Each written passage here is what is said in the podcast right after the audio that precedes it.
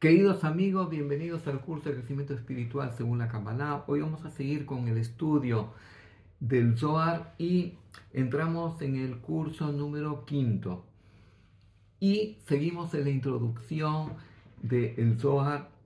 Y el Zohar nos habla de que Dios auxilia a las almas de los justos y piadosos para que se puedan elevar más alto.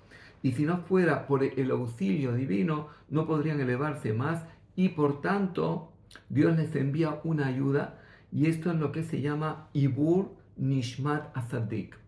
Quiere decir, esto es lo que se llama el auxilio que recibe la persona para que se pueda elevar espiritualmente. Dice el Zohar que hay almas de personas justas que han abandonado este mundo y que estas almas inspiran, iluminan y auxilian a personas que tienen el deseo y la voluntad de elevarse y ese es el auxilio divino que Dios permite que estas almas puedan iluminar y auxiliar a estas personas.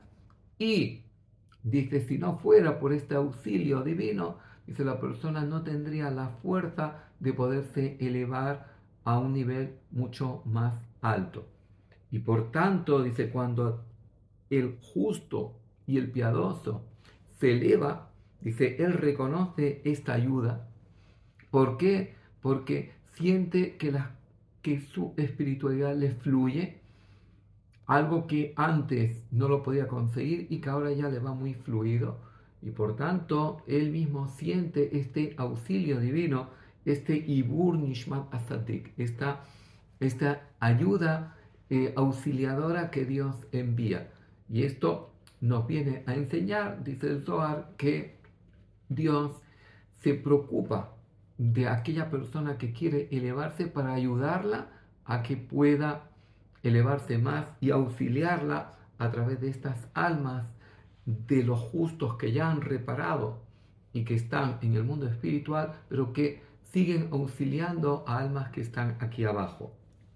Ahora entra el Zohar a hablarnos de la importancia de el tabernáculo y del templo y nos dice que ese fuego permanente que estaba prendido sobre el altar, nosotros sabemos que sobre el altar eh, externo, el, el altar de las ofrendas, había como una columna, un pilar de fuego que era permanente. Y ese era uno de los grandes milagros del tabernáculo, que se, pese a que este altar estaba a la intemperie, no había techo, incluso que habían vientos y habían tormentas, nunca se apagaba este fuego.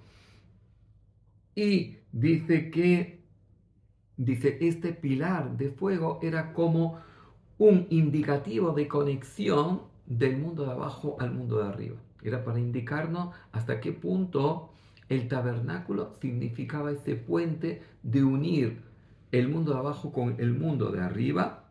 Dice, y por tanto, Dice, estas ofrendas que se realizaban en este altar con ese deseo de acercarnos a Dios, con ese deseo de que estas ofrendas sirvan de expiación, de que todas nuestras cargas negativas, estas ofrendas sean el soporte para elevarlas, es decir, lo semejante atrae lo semejante, y por tanto, esta ofrenda animal servía de soporte de nuestra pasión animal que nos lleva a transgredir o nos lleva a hacer acciones negativas. Dice, por tanto, dice, la luz de misericordia bajaba como un río de luz celestial sin cesar y esto permitía al pueblo en estar en un estado de mayor elevación espiritual. Dice, y estas ofrendas que se realizaban en el altar activaban la luz de misericordia divina y se generaba una unión del el mundo de arriba con el mundo de abajo. Quiere decir que esa, eh, esas ofrendas servían de soporte para elevar esas cargas negativas que habían generado eh, nuestras transgresiones. Y por tanto se generaba una vez que, eh, que se limpiaban esas cargas negativas, dice, la luz divina podía bajar hacia nosotros Dice, y todas las fuerzas negativas permanecían desactivadas y así había expiación. Dice, de la misma forma que cuando una ropa se mancha, una vez que se lava, ya esas manchas desaparecen y por eso la ofrenda se llama korban, del verbo lecaret, del, del verbo acercar. Korban quiere decir ofrenda, pero también acercamiento. Quiere decir que estas ofrendas servían para limpiarnos de la negatividad, para podernos unir a la luz de misericordia divina y eh, esta luz de, misericordia divina bajaba hacia nosotros, dice, y la, cuando la activación era muy intensa, la luz que bajaba era a través de Uriel, del ángel Uriel. Dice el Zohar que las letras de Uriel son las mismas letras de Ariel. Ariel, Ariel quiere decir león. Dice, ¿a qué se refiere esto?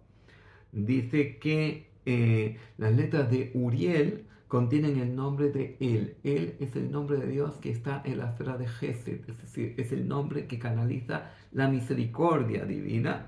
Y Uriel es mi luz, es decir, mi luz viene de Dios, la luz de misericordia, que está en el nombre de este ángel. Dice, ¿qué quiere decir? Que de Dios desde la esfera de Gesed y a través de Uriel esta luz de misericordia divina bajaba a través del nombre de el, del nombre de Dios que está vinculado a la esfera de Gesed. Y en la profecía de la carroza del profeta Ezequiel, y Ezequiel en el capítulo 1, dice, y la cara del león, de Arié, estaba a la derecha, como queriendo decir que el león representa la derecha, que es la luz de misericordia divina que bajaba a través del el ángel Uriel. Dice, todas las almas que tienen el mérito de estar en el paraíso eh, inferior, dice, en los días de Rosh Hodesh y Shabbat suben al paraíso superior. Aquí ahora nos habla el Zohar de otra dimensión, nos habla de la dimensión espiritual y nos habla del Gan Eden nos salva del paraíso. El paraíso aquí se refiere al lugar de cercanía a la luz divina. Dice, hay almas que están en una cercanía total a la luz divina. Dice, eso es el paraíso superior. Dice, y hay almas que están en un estado de menor conexión a la divinidad, pero están en un estado de elevación. Y eso se llama las almas que están en el paraíso inferior. Y nos dice aquí el Zohar que el día de Rosh Hodesh, es decir, el primero de mes, de cada mes. O el Shabbat, dice, estas almas que están en el paraíso inferior, se les da la oportunidad de subir al paraíso superior. Quiere decir que se les da la oportunidad de tener una mayor cercanía a la luz divina. Dice, y al finalizar Rosh Hodesh, o al finalizar el Shabbat, al finalizar el primero de mes, o al finalizar el Shabbat, dice, estas almas vuelven a el paraíso inferior, vuelven a su lugar anterior. Y dice Rabbi Shimon dice, hay pocas almas que están en el paraíso superior. Y por tanto, dice Rabbi Shimon yo vi que las almas que ascienden son pocas. Como quieren decir que en el paraíso superior, ese estado de cercanía total a la luz divina, dice, no todas las almas pueden conseguir ese estado eh, trascendente, sino son muy pocas almas las que tienen ese mérito y esa dicha de poder de, estar en esa cercanía, ese estado de plenitud, según el nivel alcanzado a nivel espiritual en este mundo. Dice, y estas almas del paraíso superior bajan a iluminar almas que están en el mundo terrenal. Dice el Zohar, dice, cuando empezamos dijimos eh, el Ibur Nishmat que hay un, auxilio eh, que Dios le da a la persona piadosa y a la persona que busca ascender Dice, ¿y quiénes son estas almas que proyectan su luz, su iluminación, su inspiración hacia nosotros? Dice, esas son las almas que están en el paraíso superior, estas almas tan elevadas que tienen el mérito de poder iluminar también a las almas que están en el mundo terrenal. Dice, todo, todo el objetivo de Dios en la creación es beneficiar al hombre y para ello tenemos que atraer la luz de misericordia divina a nuestra alma para poder recuperar ese estado de plenitud que el alma tenía antes de bajar a este mundo.